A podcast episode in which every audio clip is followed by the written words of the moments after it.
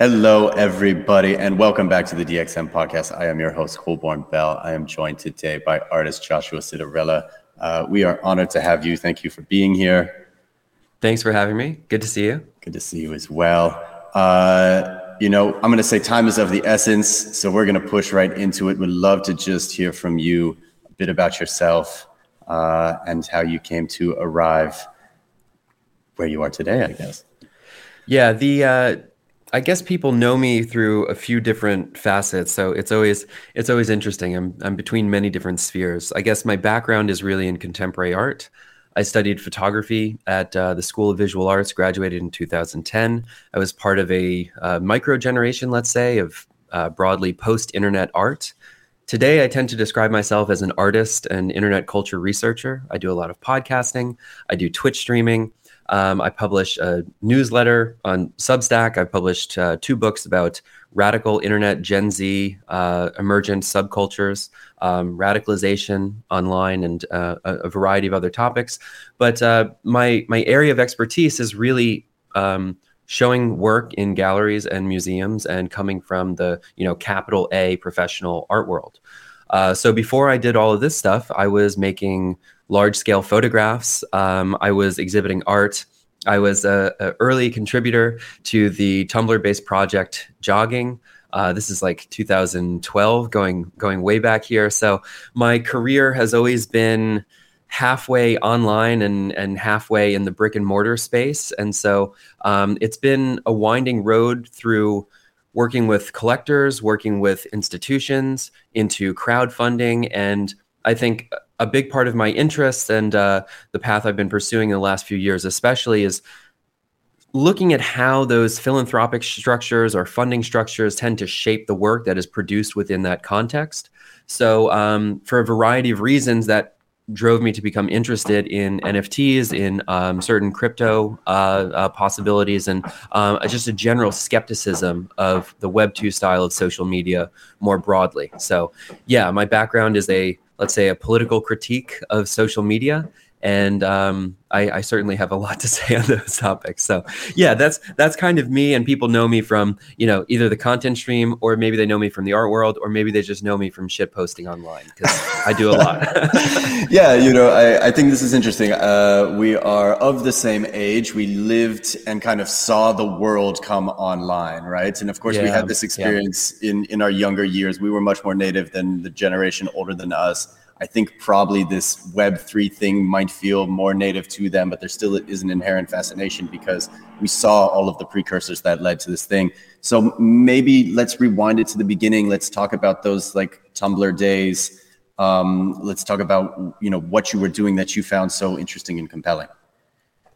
Yeah, it's uh, it's funny now because I so much of my career was in the early days uh, explaining how the internet worked to the older generation, right? Yeah, so right. I'm a millennial. I'm 36 years old, uh, and and the art world is, you know, it's it's very disproportionately older, and and we got to oversee our generation the transition between print media to online media, and we're probably the last group that remembers what the world was like before everything was organized through a newsfeed, uh, which is an insane thing to say. But now uh, I find myself in the position where uh, my students previously, I used to teach at the School of Visual Arts. I taught at uh, Rhode Island School of Design. Now, most of what I do is organized through various RSS feeds, uh, Twitch streams, Discord. But you know, the uh, the followers, the participants.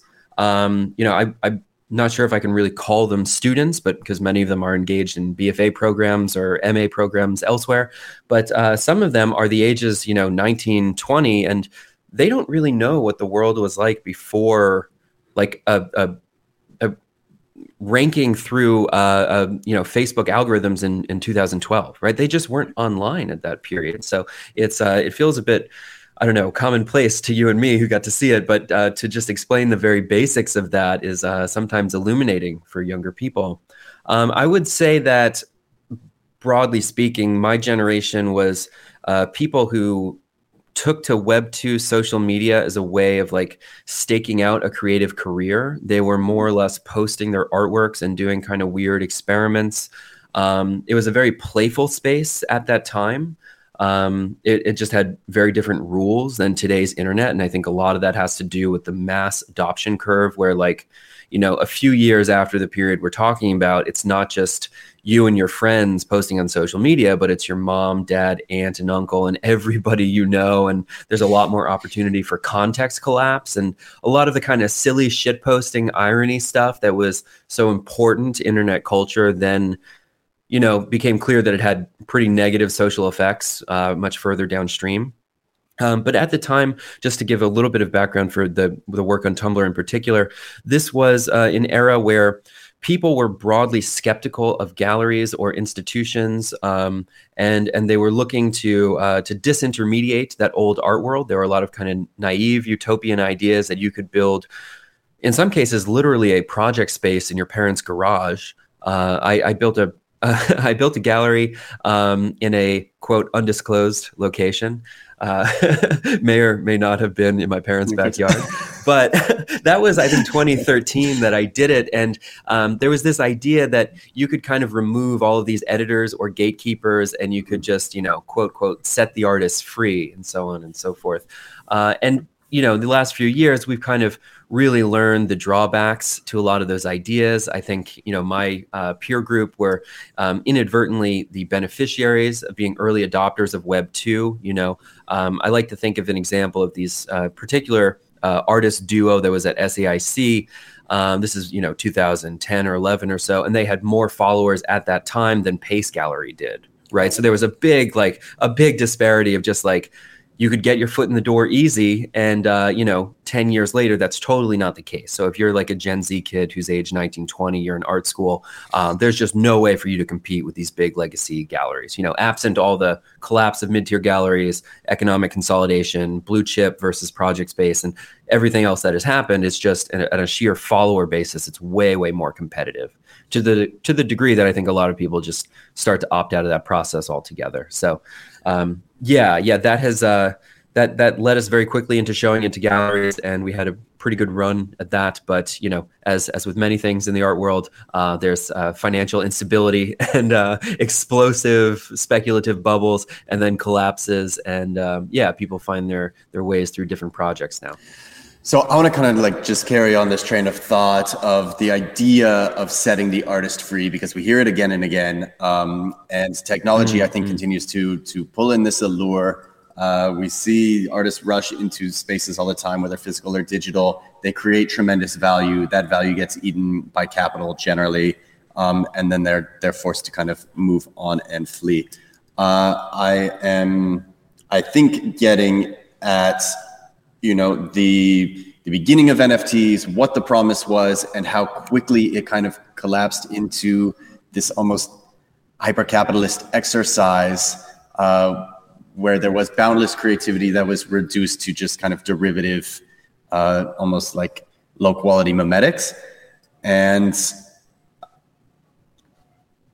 I, you were around for it. I'm curious what you see maybe is the promises of this technology and maybe places that we've overlooked and, and are, are missing. Hmm. That's, well, I think um, if I had not had this experience in the, you know, res- regular like physical art world, brick and mortar gallery thing, say 10 plus years ago now, um, I don't think I would have been prepared to understand what the proposals, you know, broadly could be uh, th- through a lot of these other uh, uh, tech um, um, way, more forms of publishing, essentially. So, yeah, I would say just as a, a little bit of a preface to this that um, among my peer group, there were two things that happened that, uh, you know, a few people could bootstrap visibility on social media. And then there was this other speculative bubble due to a whole bunch of other financial circumstances, recovery from 2008, um, 0% interest rates, you know, all sorts of things that are kind of dry and boring to talk about, but do make pretty sizable impacts in the art world, especially the way that things are valued and then discussed. And, you know, the the finances do shape the critical discourse uh, to some degree. We can debate whether that's larger or smaller, but um, there's one famous example in particular of a, a painter who was, you know, uh, loosely associated with our peer group. He was a contributor to jogging for a short period of time, and the painting is sold at I think roughly ten thousand dollars over the course of six months, it is sold and resold six times. It reaches 100K. And then the next time it goes to auction, nobody buys it. And then there's a massive crash of the assets, you know? So when I saw all of the rampant speculation in the NFT space, I don't think I was surprised, as surprised as other people, because I was just I was just used to seeing that stuff happen in the art world, period. You know, I kind of understood like how artworks could shift between consumables into financial assets and that whole process. But uh, it did really make me start thinking that if at that time our peer group had had some other type of rules around like the total amount of inequality that could exist within say a group of 20 people or a group of 50 people or however many contributors um, a few constraints on that um, would have probably saved uh, some of us from having to like you know dismantle our studios physically saw apart and disassemble work essentially you know go out of business in this huge boom and bust cycle. And um, you know if there had been like a small amount of residuals or redistribution from the people who went on to have extremely lucrative careers that might have sustained you know even like a 1% or a 5% distribution nothing massive like it kind of you know, standard royalties that are built into nfts now um, those works that the value was collectively produced if there had been some of that that was recirculated amongst all the contributors, that might have had a really sizable impact when we hit the lean season a few years later. So um, I don't know if any of this has yet been figured out um, in, in a hard coded sense, but um, certainly from a financial perspective, I can I can really see how, uh, in hindsight, the finances of the art world at that period shaped so many of the decisions that we just didn't realize that until much later on. You know, it's kind of like telling a, a fish that they're in, they're wet and and they just they don't understand that they're swimming in water. It's it's hard to see when you're in the moment of it. You know. I, I, think this is a super important point and, and, something we miss. And there's really not a lot of context or people that have an intricate knowledge of the contemporary art world and, and this new emerging kind of paradigm for art sales and distribution. Um, and you know, I know you talk a lot about like elite capture in the art world. Uh, I think again, this technology promised you know more egalitarian access, less middlemen, more gatekeeping. But I kind of have seen it devolve into these concepts you have talked about. So maybe you can just describe what this is in the art world, um, and then we can kind of expand from there. Sure. Yeah. Well, why don't I? Um, I'll explain a little bit about my recent project, maybe because I think that's a practical example. Um, I would say in general, I've I've become rather pro institution in my uh, crotchety old curmudgeon years, you know. uh, but I, I, would say that uh, a lot of the rhetoric that we saw early on about removing middlemen and gatekeepers and um, you know uh, a kind of like uh, uh, corrupt bureaucracies and so on. You know, there's degrees to which that is true.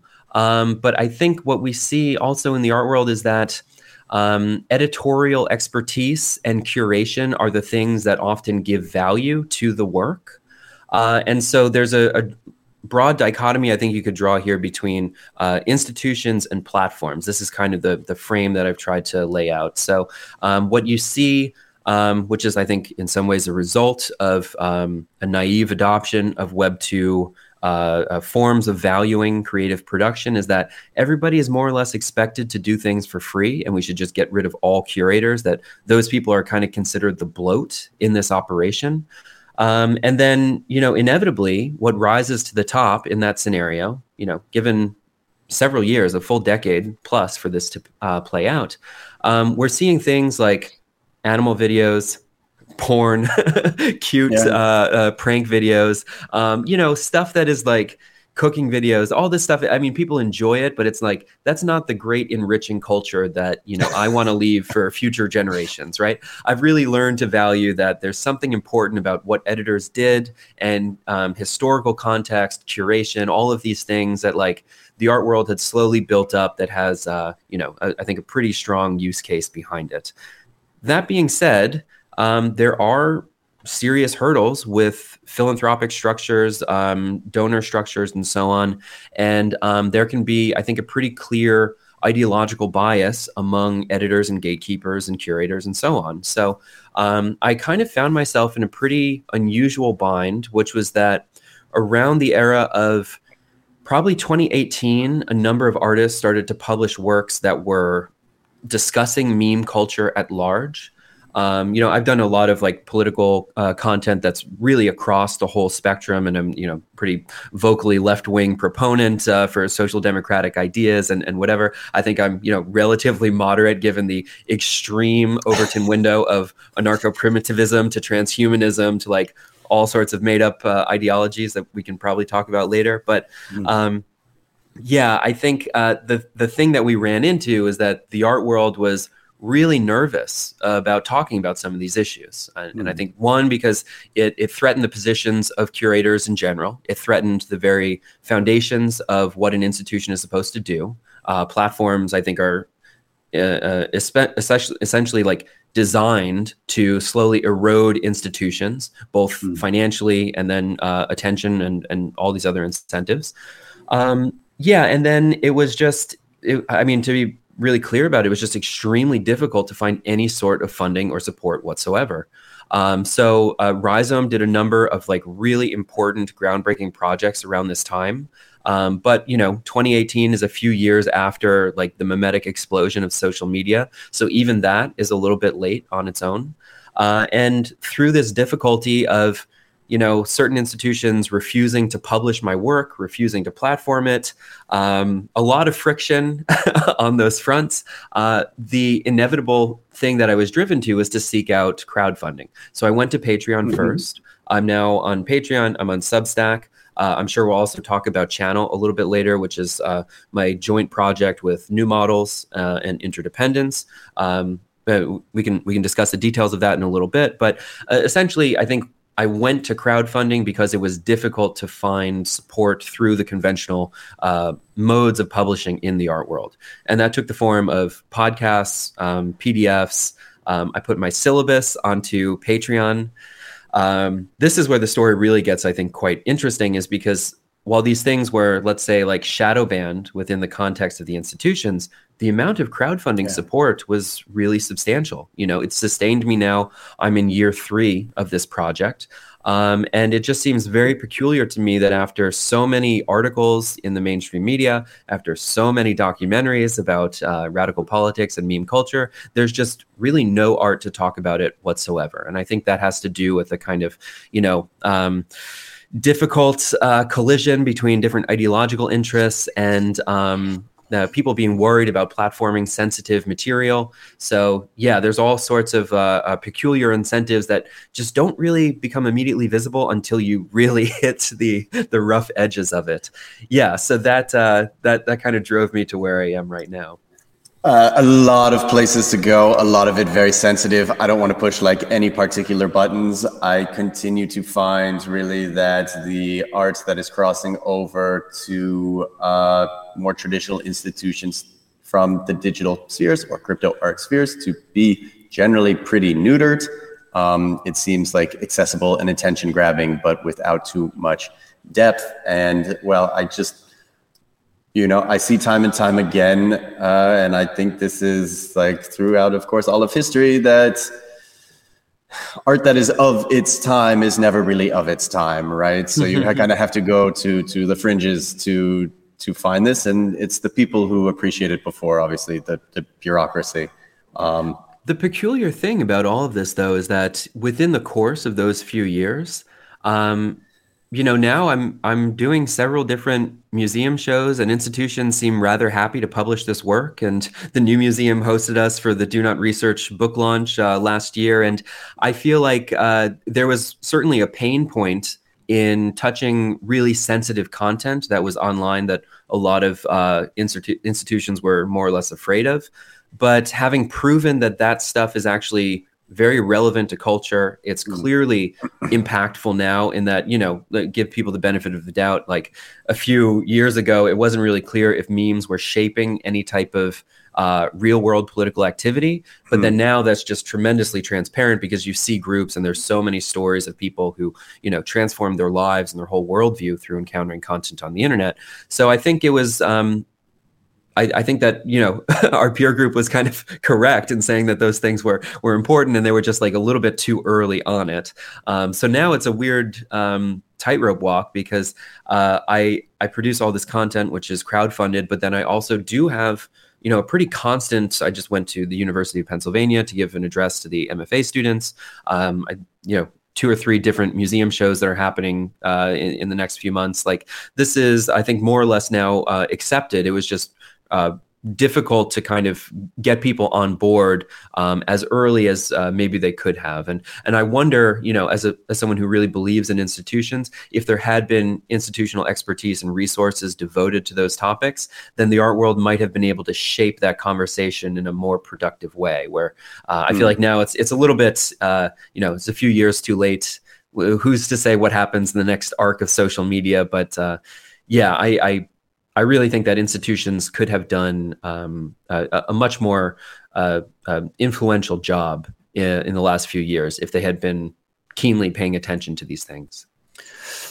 Uh, it speaks to a lot of things. I think it speaks to obviously this this hierarchy and now the ability of individuals to uh, become you know even more than brands but become platforms i would consider you to be a, a platform and you're operating at a speed and scale of probably like deep investigative journalism and having a pulse on culture that it would just be impossible for an institution ever to have with the amount of people, ideas, bureaucracy um, that that has to happen to occur for a decision to be made.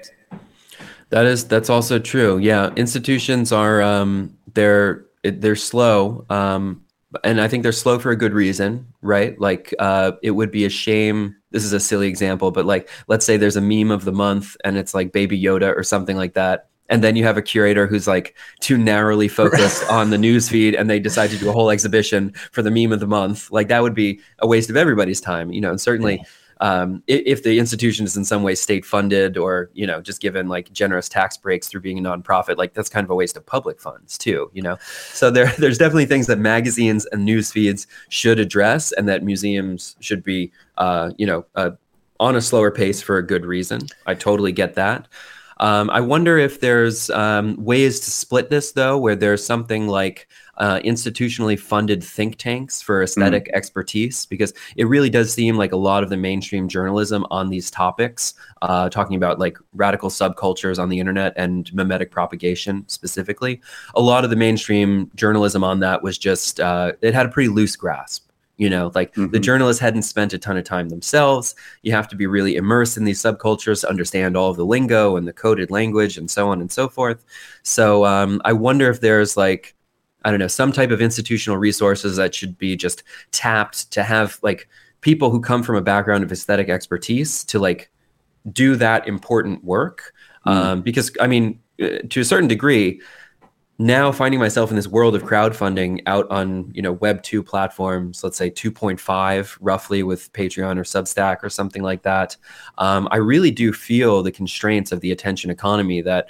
uh, unfortunately in that context of um, you know everything should be free ad supported media uh, people get paid like pennies a word for the articles they write where you know you know, many many years ago you could uh, afford to feed your family and like lead a, a middle class life off of uh, being a journalist and that's really not the case now. So i'm acutely aware of the constraints of like having to optimize everything you do having to put a sexy selfie on your academic essay having to like you know play to the attention economy with every curve uh, with every project. Otherwise you just sink in the you know recommendation curve and so on uh, something that has come up, I cannot tell you how many times this week, is the idea of like the content creator as a rent seeking participant to the algorithm of Twitter, Instagram, um, and having to design and create art, of course, that appeals to the algorithm. Uh, and I hear lamentations from people all over, you know, that they, they have to continue to create to almost like feed the beast, and it doesn't particularly feel from them anymore. Uh, and I hear I hear a little bit of of you know hints of of that as well in what you just said.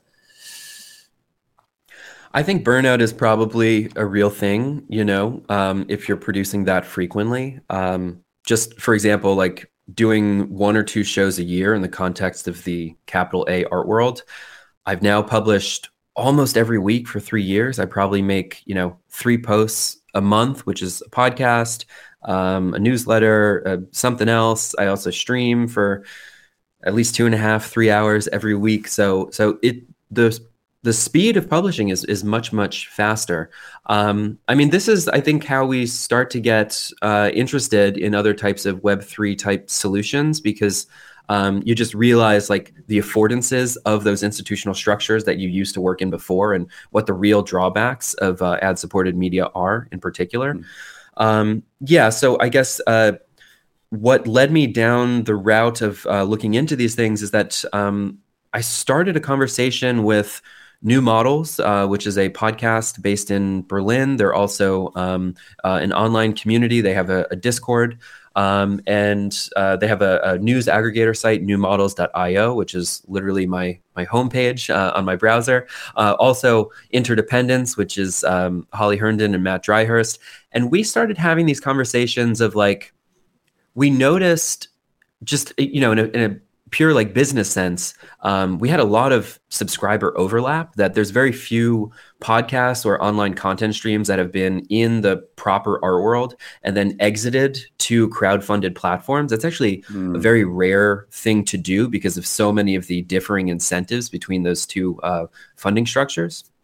And so um, we started thinking about, you know, how can we work together rather than being in competition with each other, right? Because I mean, we were literally just like competing for subscribers where someone would unsubscribe to Josh to then subscribe to new models or to interdependence. And it's like yeah. something about the system doesn't make sense.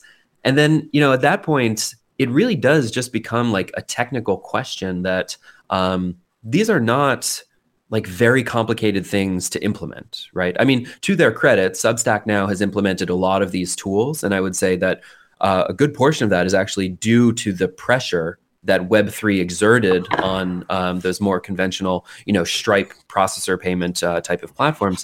But um, it it just became very clear that like there wasn't a way to collaborate through that space and to um, you know to squat up more or less, rather than for you know atomized individuals locked into their own platform having to compete with each other. So um, yeah, that that conversation took place over like the course of a year and we made a lot of difficult decisions. Um, and then we uh, announced channel and we uh, made the season zero nft which is i imagine for your audience many people may be familiar with this but just um, if you haven't come across it before um, uh, briefly described uh, the incredible artist uh, sam rolfes made these um, nft designs for us and we sold something like uh, I forget off the top of my head, like uh, 660 of them. Um, so you get the NFT. This is a token enabled RSS feed, which gives you a single stream of content that's a lifetime subscription to Josh's podcast feed, New Models podcast feed, and Interdependence. So, um, you know, essentially that was people paying, we called it a lifetime subscription. They were paying, I think, three years of a subscription to all podcasts in advance. Um, and then that has been kind of running in in the background successfully now for like, I guess we did it uh, almost this time of January last year. So it's been like 13 months, and yeah, we'll have some uh, I think pretty big news on that in the very near future. But uh, kind of waiting for uh, all of our team to get together before we make the public public announcement. But that. Um, for me, that represented a way to kind of get out of this um, this trap of Patreon and Web2 platforms, platform lock in, especially talking about a lot of the sensitive content. Mm. Um, you know, a lot of the memes and stuff that shows up on my feed are these are not my own beliefs, but they are like conspiracy adjacent. I'm offering a kind of critical view onto that content, but in in representing it, I also have to kind of show those memes and screenshots of those communities. So I'm always getting hit with like shadow bans and um, you know real real lot of friction on the big platforms. So um, some of those uh, Web three solutions really start to look very very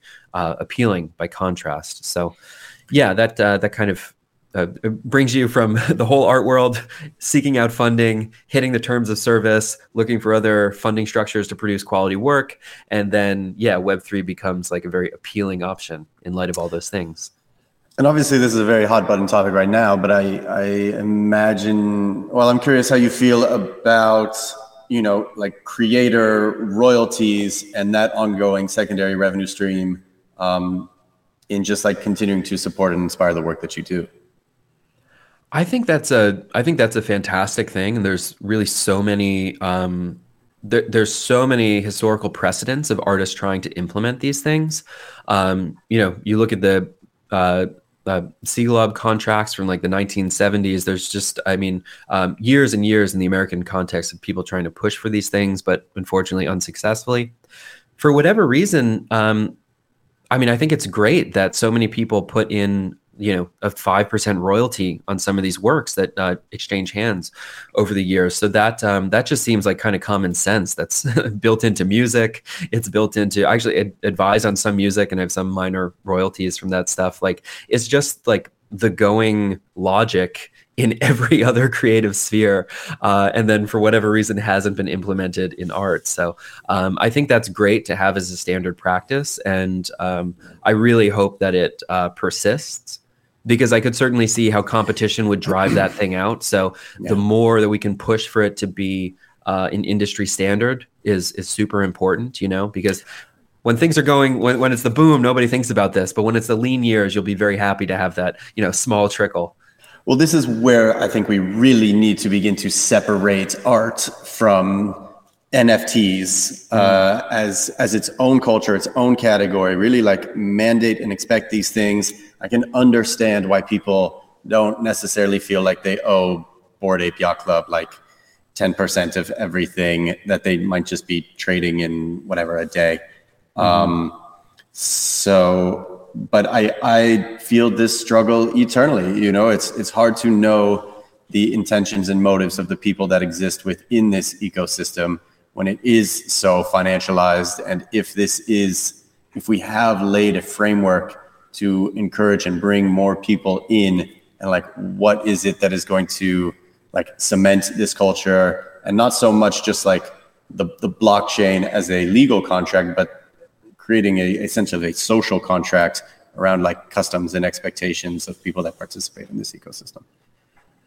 Yeah i mean i guess this is um, probably one of the most salient criticisms of uh, any type of artist royalty is that because most people don't make a full living off of their work. They usually do some other type of work that um, it it's hard to build like a big demand or, or support for that just because there's so few people that would really benefit from it.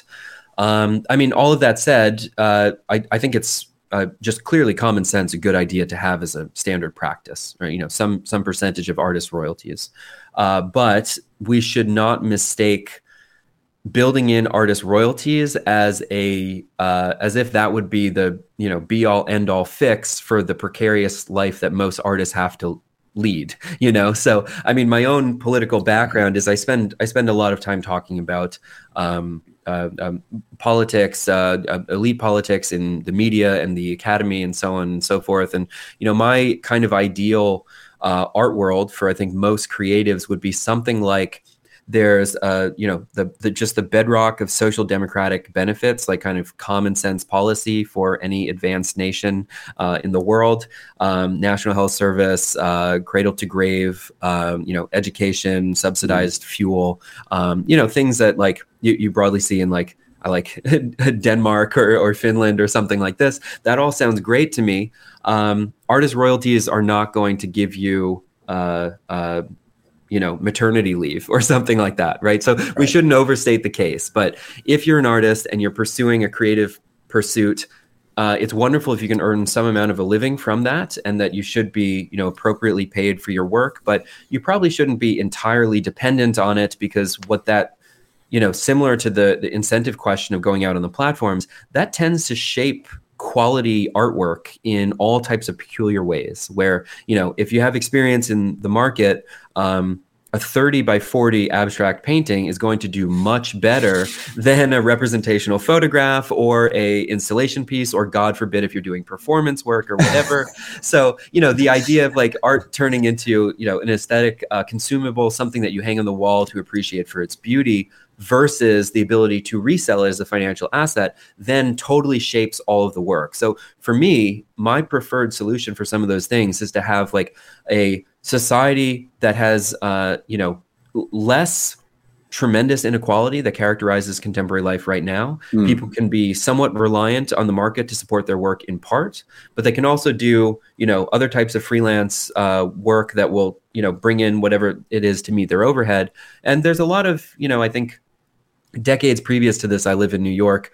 Artists who would come into the city in the 1970s and 80s and they would work part time waiting tables, but then be able to afford rent, a studio space, and materials to make unsellable experimental video work. And I think that sounds that sounds pretty preferable. So yeah, it's it's hard to say that like you know there's a one size fits all that artist royalties is gonna uh, usher in the creative utopia. So it is really a multifaceted solution, but artist royalties is is I think a no brainer on this. You know. Yeah, I mean, I continue to see various sorts of experiments through through DAOs, through uh, artist collectives, um, ways that they can support and encourage each other. There was obviously a lot of, and this is a bit of a lost tradition in culture of people who made big sales in the beginning would go, they'd buy work from three or four kind of up and coming emerging artists, and these were wonderful signals that was really creating um, some something very very robust that led us to where we are today. But it just seemed to have gotten so just wild and overblown and, and noisy. And I think the burnout was was real.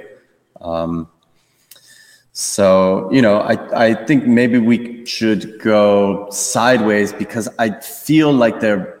I'm, I'm curious why you explore uh, like these fringe radical political I don't. Why do I do this to myself? Yeah. yeah, and I mean, if you think there is like an art there, or or where you think it's it's taking you, or uh, how so many of these voices end up dominating, coming back and like dominating um, cultural conversations.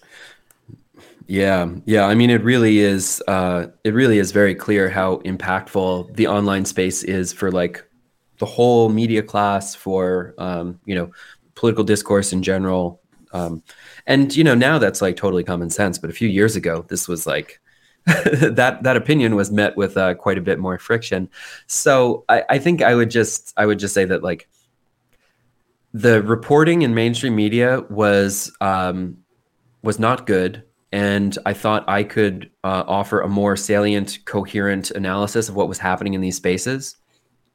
I also saw a lot of people who were, you know, I was a kid who spent way too much time on the internet and I, you know, sunk a, a, lot of my teenage years into video games and like communities today that would probably be much more politically radical just because the the way that internet culture has turned out. So um, I empathize with a lot of these, uh, you know, I should mention that the, the demographic, the age range of this is is usually much younger than people expect. So when you're mm. talking about someone who's like a you know horrible right wing troll on the internet, um, this is often like a 14 year old boy who doesn't really understand anything about politics or culture and mm. is kind of like in need of some better influences. Uh, and I was kind of just through watching these communities back from the Tumblr days, you know, following like you know ANCAP uh, shit posters because their memes were always hilarious. I saw those kids double back on a lot of their you know civil liberties stuff and their their kind of commitment to uh, individualism and then go for this mm. really you know authoritarian right wing stuff um, and i knew i knew that they were much younger i knew that they were really impressionable and mm-hmm. um, it just seemed like they could really benefit from counter messaging in that space um, somebody just you know sitting with them like explaining the idea and then like offering a different um, alternative. Uh, and and that was just really devoid of the space. You know, it was it was difficult to have these conversations. So um, I wanted to uh, offer some writing about that. I saw that there was an opportunity to intervene that could like have a different outcome uh, in a lot of people's lives, and mm. and you know maybe much further downstream political discourse in general. If we understood that these were largely kids that were doing some antisocial behavior rather than like um, you know, all of them being dyed in the wool, uh, you know, political radicals. Mm. So yeah, um, I, I, pursued that quite a bit. Um, I think one of the reasons I've stuck with it is just because uh, nobody else seems to be writing about this stuff, so I kind of can't like Uh, if I don't do right. it, I wonder who will. That's the thing. You know, it's like there's a few people who came from the art background who could, you know, talk about internet culture in a certain way. Um, and then the other thing that has really kept me with it in the last few years is that, as I had mentioned before, I took my syllabus and I put it on Patreon. Um, a reading group then formed in the Discord, and then all of those members uh, just taught the material to themselves. Uh, they also started a blog from within the Discord. Do Not Research is the name of this organization. Um, today, it's a arts organization that is published. Uh, I don't know if I know all the numbers off the top of my head, but I want to say something like 210 essays, artworks, uh, video pieces, uh, artist portfolios, writing about internet culture. There's 159 unique contributors. A lot of that is collaboration, um, and and all of this is built like all of that. I think is evidence of just how much creative work was actually interested to talk about radical politics and memetic culture that wasn't finding a platform, wasn't finding visibility or resources in the mainstream institutions. And so I've kind of become like, I, I feel like a responsibility to platform those things because I think they're influential and, and important. So yeah, I, I guess I would just say that like one of the reasons that I've stuck with it is because there's clearly a lot of people who are interested to talk about these things and producing quality work. So yeah. that has been, you know, the motivation to do this for we're on year three of the project now. So last word is is yours. Anything you'd like to share? Definitely let people know where to find you, uh, where to listen, subscribe, if they want to get in contact, how to do it, uh, and then we'll take it home. Yeah, thanks so much for having me. This was uh, super fun to get to talk to everybody. Um, I guess uh, you can find me on socials. Everything's under my name, Joshua Citarella. Uh, I'm on Instagram, uh, uh, Twitter. Hard to find me on the big platforms because of shadow ban and stuff like this. So uh, Substack is the easiest place. Also on Twitch, Patreon, um, and if you're if you're looking to subscribe to channel, you can get the Season Zero token, and then you'll get my podcast, New Models, and Interdependence all in the same feed. So yeah, yeah, anywhere, anywhere you prefer. Um, yeah, thanks for having me. Uh, great to talk to everybody. Yeah, yeah, this was awesome. Uh, really appreciate you, all the insights, uh, and really thank you for the time. I'm Colborn Bell. We're with artist Josh uh, Joshua Citarella, and thank you to Minty, and that's it. Breaking news.